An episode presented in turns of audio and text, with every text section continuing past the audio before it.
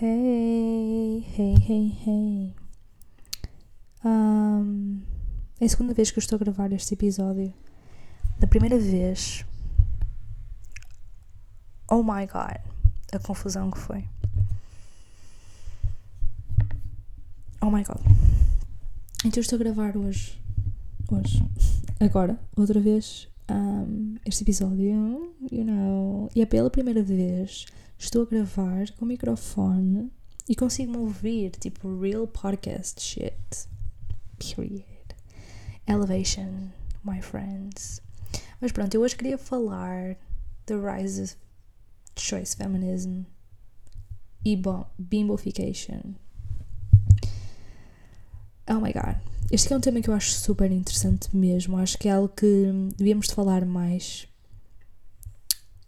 But again, após gravar este episódio todo, e agora estar a gravar pela segunda vez, um, eu percebi que choice feminism is messy. E é muito difícil de vivermos sem ele, por mais que queiramos. Um, eu tenho mixed feelings about it. So yeah, let's get into it. Yes. Assim, again, let me just explain que os problemas que eu tenho com o choice feminism é que há várias formas de interpretar o choice feminism. Há uma forma de ver que é simplesmente as mulheres, nem tudo que as mulheres têm de ser, que fazem tem que ser feminista, mas por outro lado também é o ser feminista só quando convém. So, yeah. Um, antes de tudo, eu queria vos dizer. Ontem publiquei um vídeo. Se vocês ainda não viram o vídeo que eu publiquei, vão lá ver. É basicamente um update na minha mental health, mas mais full on, mais. E vocês conseguem ver a minha cara looking very bad, may I add. Eu vou tentar publicar assim um episódio por semana. Eu não prometo nada, já tenho outro vídeo que eu gravei, estou agora a editar. So, that's nice! Já estou a começar assim a gravar, which it's something, I guess. Um, e agora vou começar a editar. Uh, eu tenho editado no telemóvel and I actually kind of like it. Eu prefiro publicar, um, editar no, no telemóvel porque acho que parece não tão aborrecido. Eu acho que é um bocado isso. É mais rápido, é mais simples e na mesma dá para fazer os, as edições que eu gosto. Eu basicamente comprei um pack da aplicação que eu uso, um, pus tipo o Pro. Yeah, numa aplicação eu fiz isso. So weird. Eu acho que é daquelas coisas que nós temos sempre as cenas de graça nessas aplicações de edição e não sei o que, sabem? Telemóvel. Mas eu pus, um, comprei mesmo o Pro Plan e estou a gostar, acho que tem, tem muitas cenas que dá para fazer, acho muito interessante, so that's nice.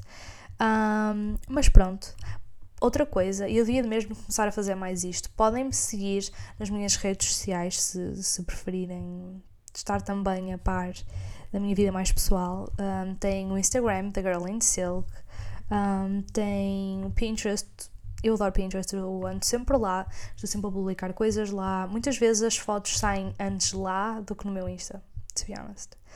Um, eu tenho fotos giras lá, as minhas pastas também são muito boas. Um, também se chama The Girl in Silk, óbvio. E também podem seguir no Spotify. Um, I'm pretty sure também é The Girl in Silk. Acho que é tudo Girl in Silk. Uh, menos aqui no YouTube, que é Breakfast and Maris. Eu já pensei em mudar também do Insta para Breakfast and Maris, mas The Girl in Silk tem sido o meu nome já para aí desde há 3 anos, so I'm afraid to change it, not gonna lie. Um, so yeah. Uh, mais. Podem também me seguir no Tumblr, agora tenho Tumblr, é Pretty Emo Shit. Um, eu não gosto de Twitter, mas Tumblr, kinda okay with it. Eu gosto até bastante. Um, yeah, it's a good set time there, basicamente. Um, se vocês querem saber tipo updates da minha full on mental breakdown, basta irem lá e viram que eu publico, vocês dá para perceber logo se eu estou bem ou não. yeah. Be up in Tumblr. Mas pronto.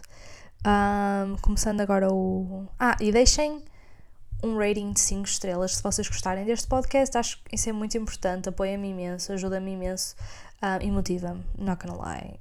vocês sabem como é que eu sou. I really get in my head. E quando eu não tenho a certeza de que as pessoas estão a gostar, eu fico a pensar, não, é uma porcaria, tudo que eu faço, não sei o que é, são. Se vocês puderem deixar um comentário. Acho que não dá para deixar comentários de piano, eu acho que é.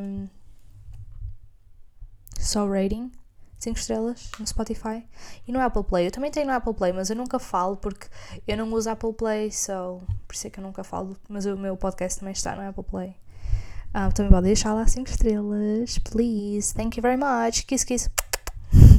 Mas pronto, vamos lá começar o episódio, porque este episódio é longo. Eu tenho tipo 3 páginas de conteúdo que quero abordar sobre este tema, so let's get it. Let's go. Ok, basicamente o choice feminism tem muitas definições. Eu vou ler assim várias que eu tenho aqui. Um, e vamos tentar perceber o que é que significa. Mas pronto, a primeira definição que eu tenho é Choice Feminism. É uma forma popular de feminismo contemporâneo, ou seja, atual, um, que encoraja as mulheres a um, embrace as oportunidades que têm na vida um, e ver as escolhas que fazem como justificadas e sempre politicamente aceites.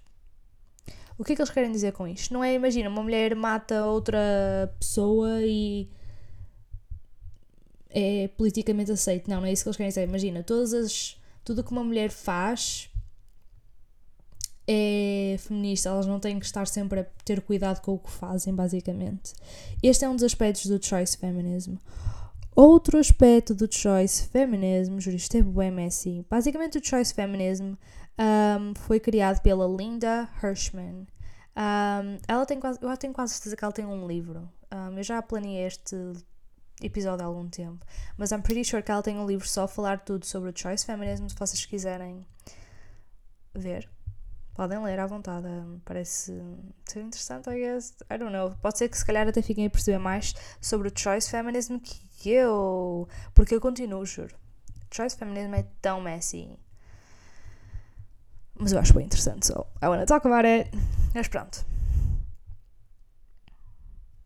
O choice feminism. Um, yeah, existe este livro um, que se chama Choice Feminism and the Fear of Politics. Um, acho que não é um livro, é um. Uh, como é que se chama? Um trabalho daqueles, uma, uma tese um, que é muito interessante, um, que diz que o choice feminism oferece uma forma de ver o mundo um, que pretende não criar conflito com o status quo. Eu não sei como dizer em modo. Eu juro que eu gostava de aprender latim, mas I still don't know it. Sorry. Mas pronto, basicamente é. Uh, promete que as mulheres devem. Ou seja, Mas explicar. Eu vou ler como está aqui. That promises to include all women, regardless of their choices, and that abstains from judgment altogether. Basicamente significa um, o choice feminism pretende, pretende albergar todas as mulheres um, e basicamente é tirá-las do julgamento de, do que elas fazem, basicamente. E aqui, novamente, e é por isso que eu não sei se eu acordo do choice feminism ou não. Eu costumava, eu quando vi a primeira vez e quando investiguei pela primeira vez, eu fiquei tipo, não, I'm totally against choice feminism. E o choice feminism tem um lado negro, tem. Um, um, lado, um lado sombrio, actually, sorry.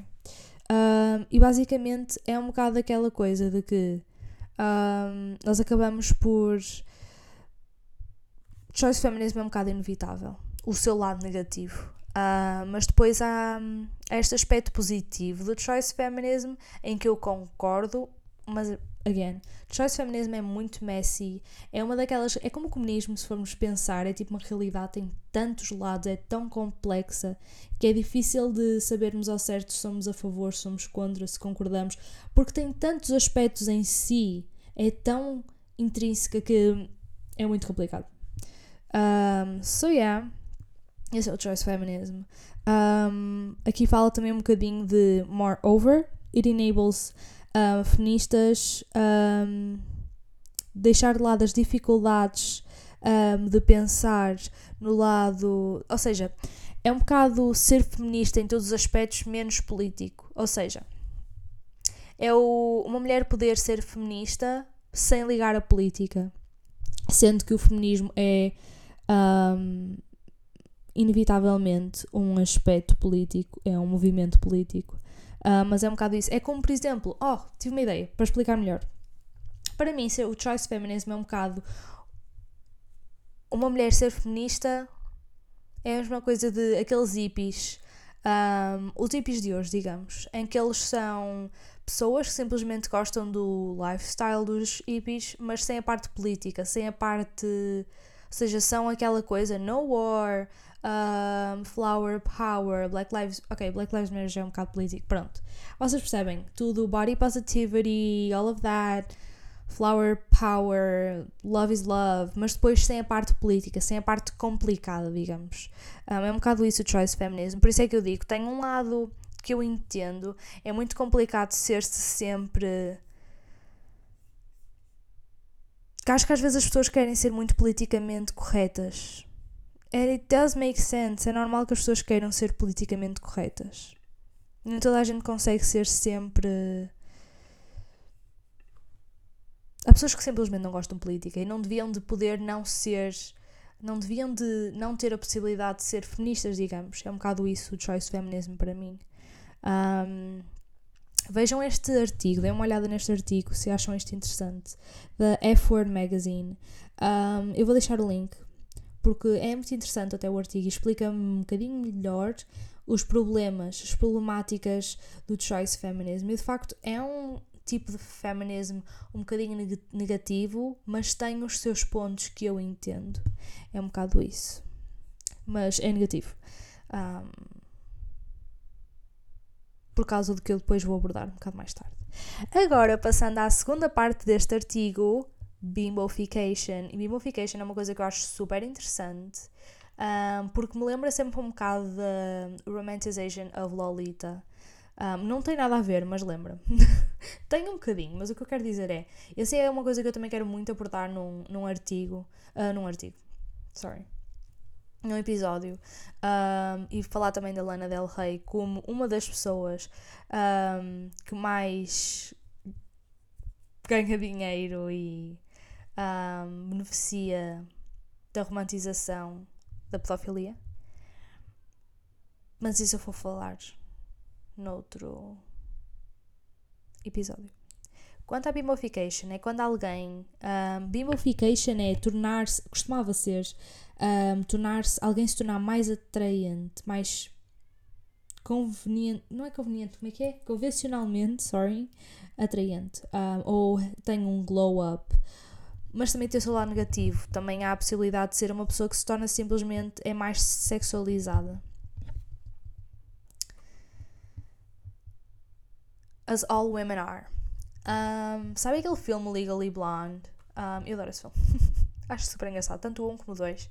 Acho super interessante. Eu, adoro ver no verão, no verão, no Natal. Eu não sei porque, porque não tem nada a ver com o Natal, mas eu adoro ver no Natal.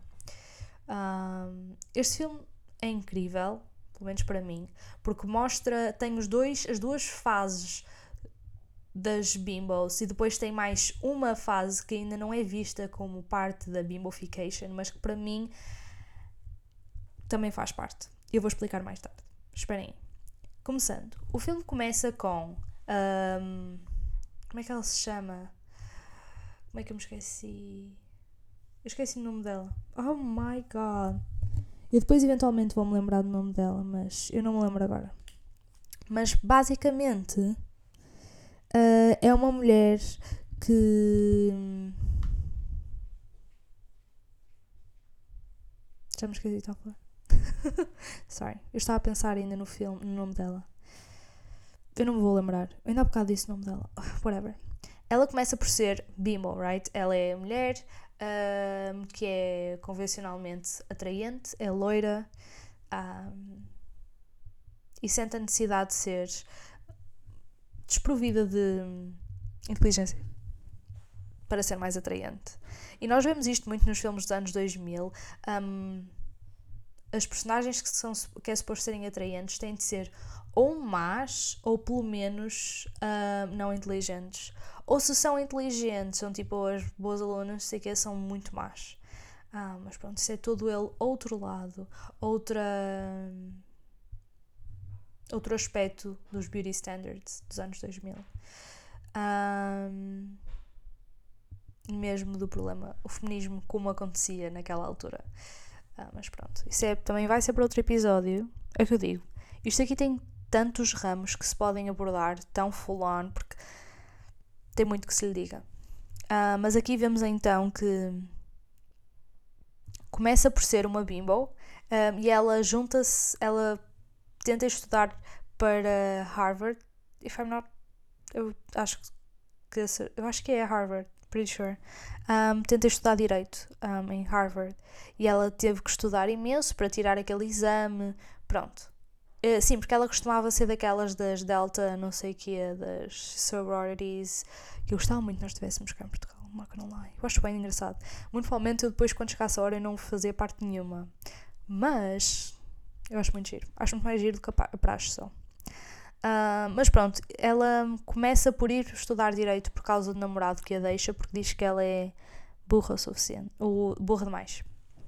Um, again, ela, então ela começou por fazer isto por um homem, ela foi estudar para lá, mas depois ela percebe que pode ser inteligente e pode ser bonita ao mesmo tempo, e até depois percebe que o rapaz não é bom para ela. Which. Girl boss. E.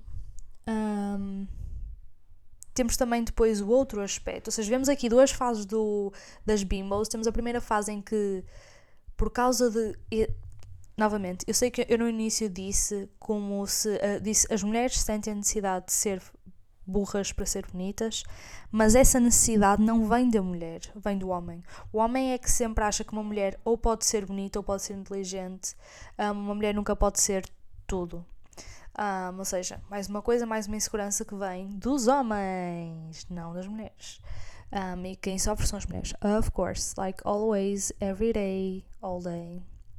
Uh, mas pronto, seja, temos aqui um bocado essa ideia de que ela começa por ser um tipo de bimbo e depois torna-se no New Rise, nos New Age bimbos, que são um, ah, que se importam com a sociedade, com a justiça, políticas nacionais e internacionais. Inclusive ela no segundo livro, ela vai ao parlamento tenta passar uma lei que é de proteção dos animais, um, which we love.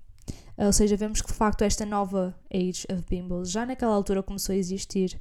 Um, from Bimbo Worship to Bimbofication, um, especialmente Bimbofication Fantasies, aquelas. Continua a haver homens que têm esta fantasia pelas bimbos.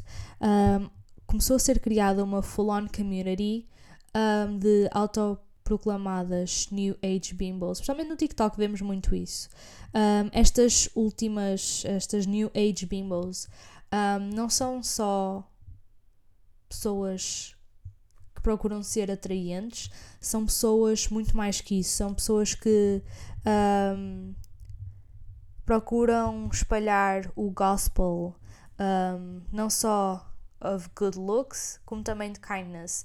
Uh, se envolve muito a bebê, sempre a falar tipo LGBTQ, Black Lives Matter, percebem isso? Assim, muito uh, body positivity, muito coisas positivas, love.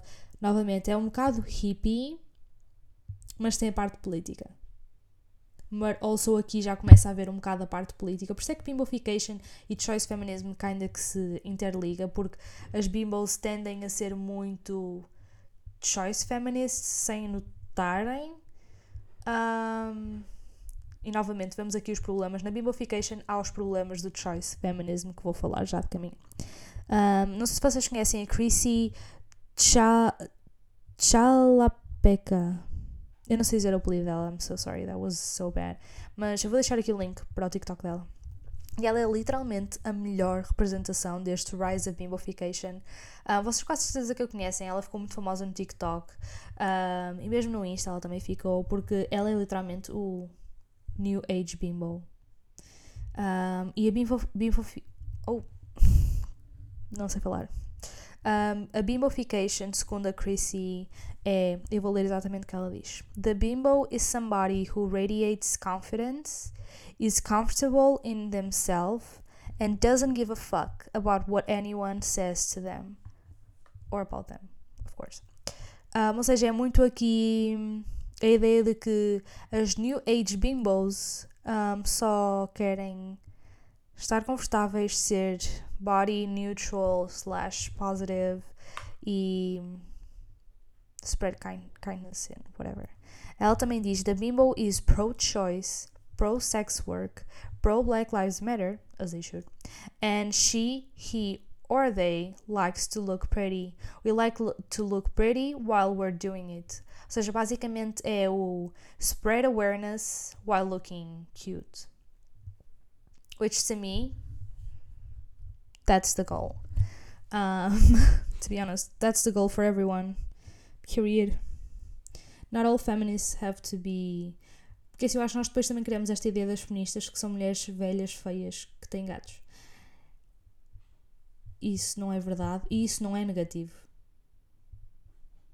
Percebem o que eu quero dizer? Há todos os tipos de feministas, period. Enfim. Um, e pronto, ela é de facto o melhor exemplo de bimbofication, porque ela explica mesmo muito bem isto.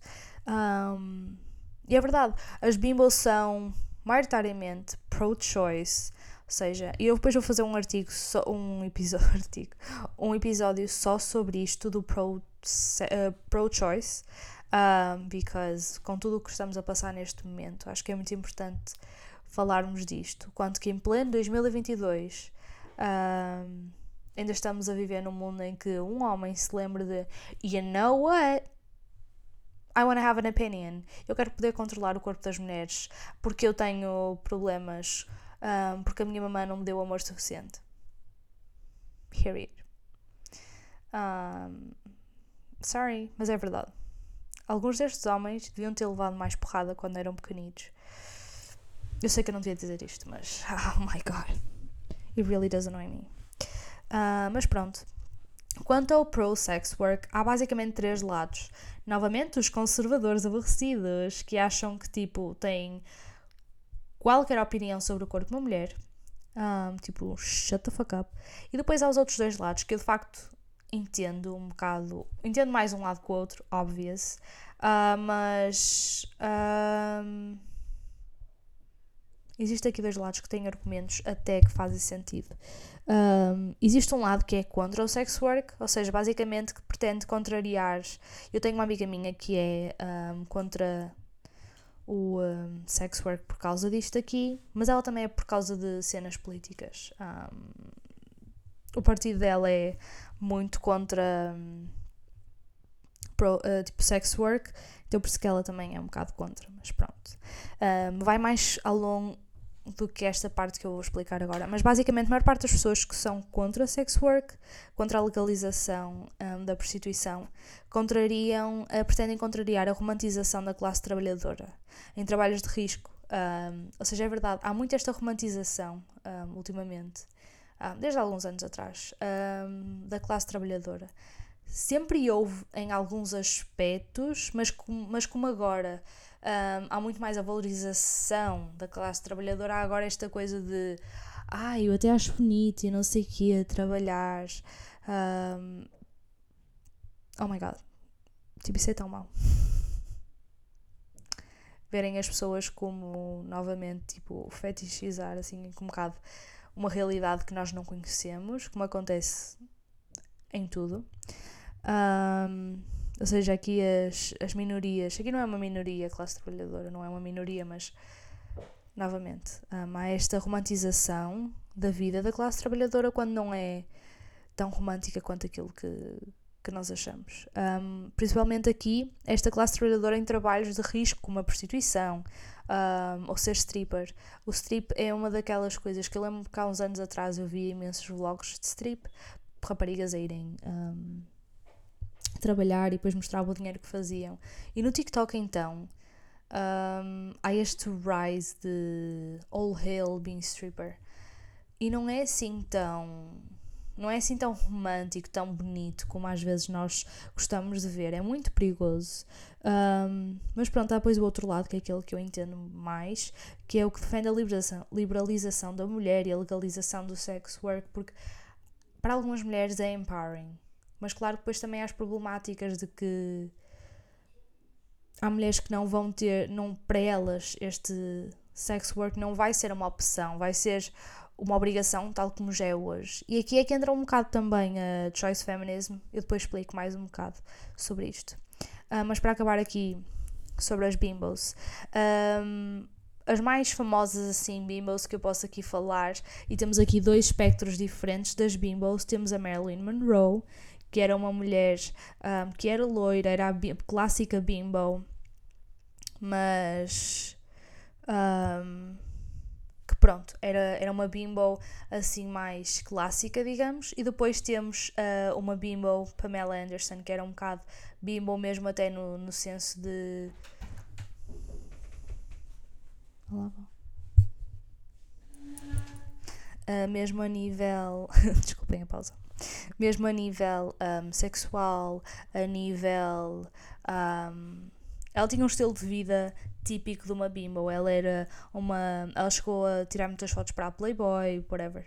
Ela era a típica bimbo mais. não tão clássica como a Marilyn Monroe, mais full-on bimbo. Mas ainda mais um, hardcore que, que a Pamela Anderson. Existe uma que é uma atriz pornográfica.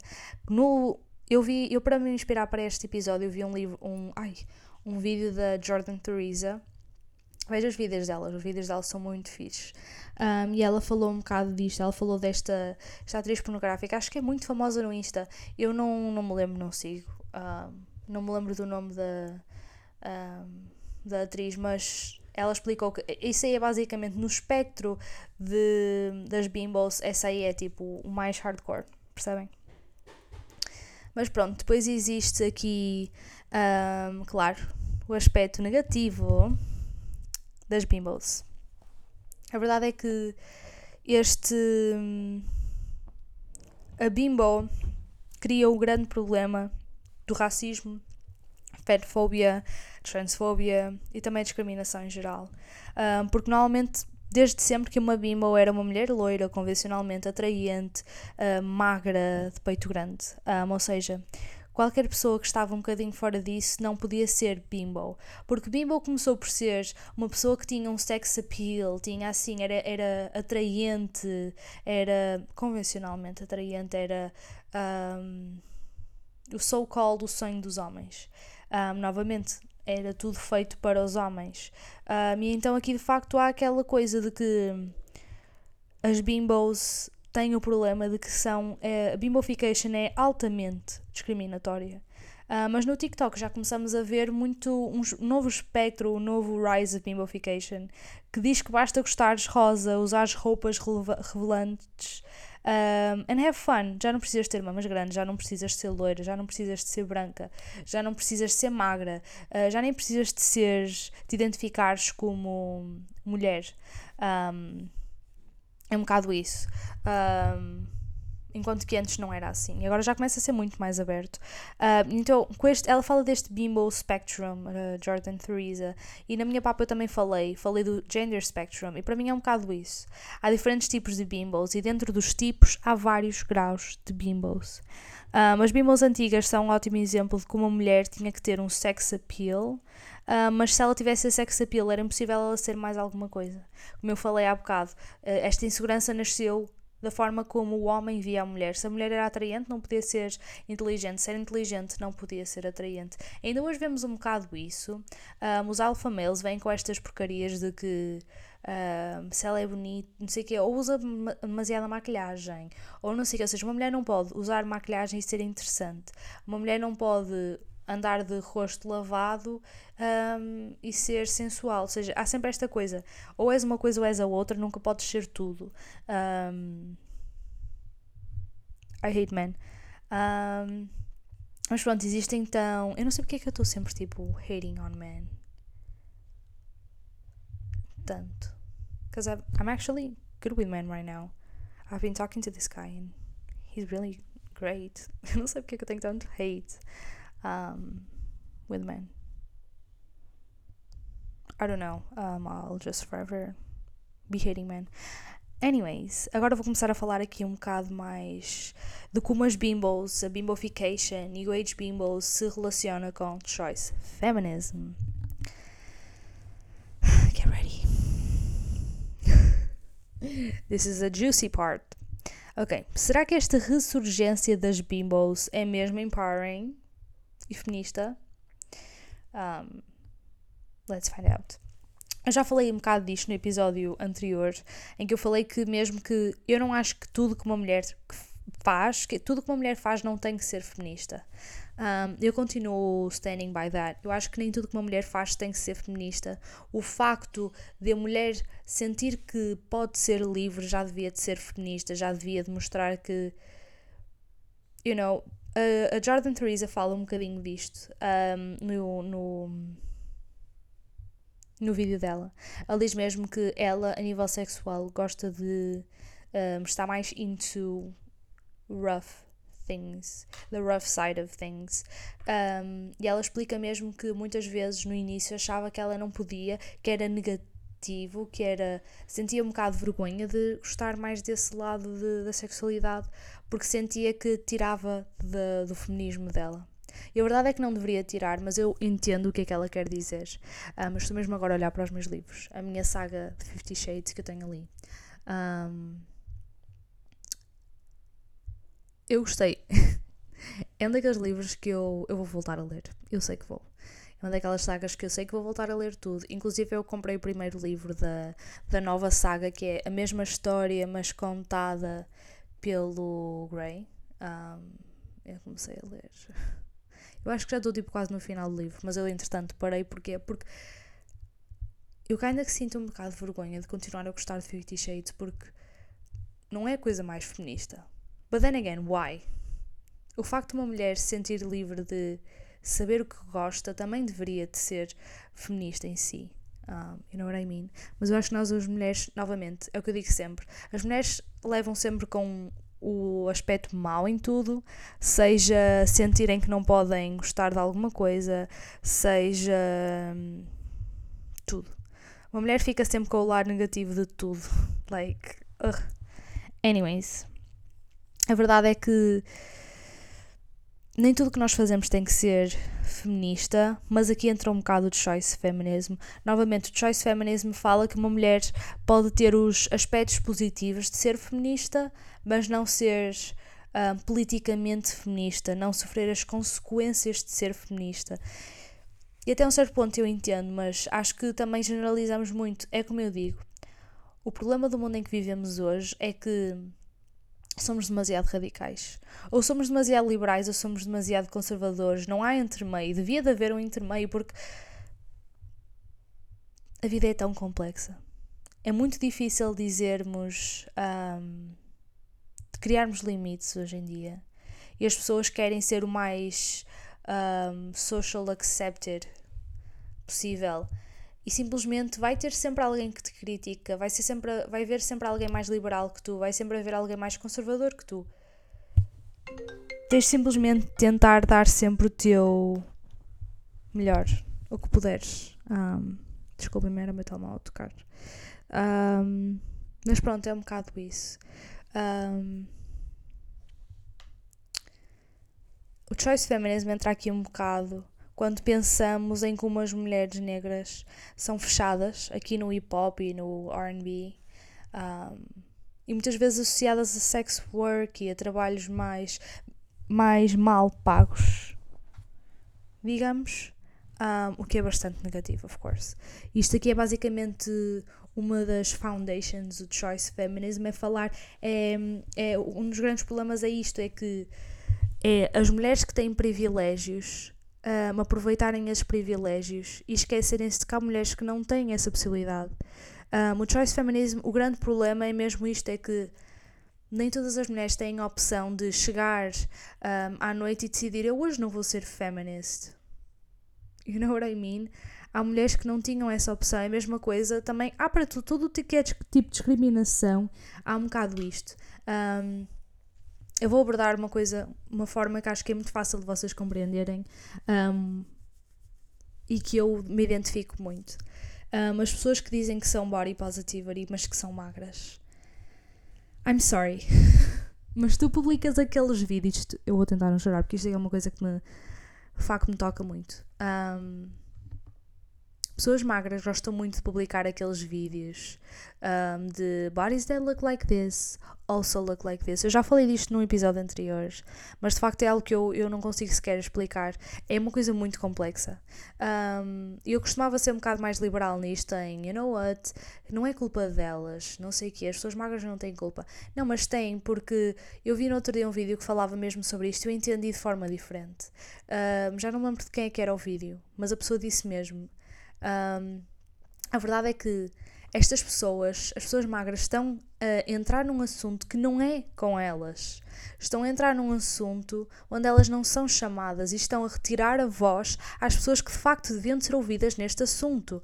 E é muito isso, ou seja, em vez de um, raparigas como a Sara Sampaio, modelos, um, da Victoria's Secret, que a Victoria's Secret é uma marca ainda por cima que é super body positive e aquilo é terrível um, transfóbica, tudo. Aquela marca é tudo o que é de mau um, e discriminatório. E ela basicamente a dizer. Um,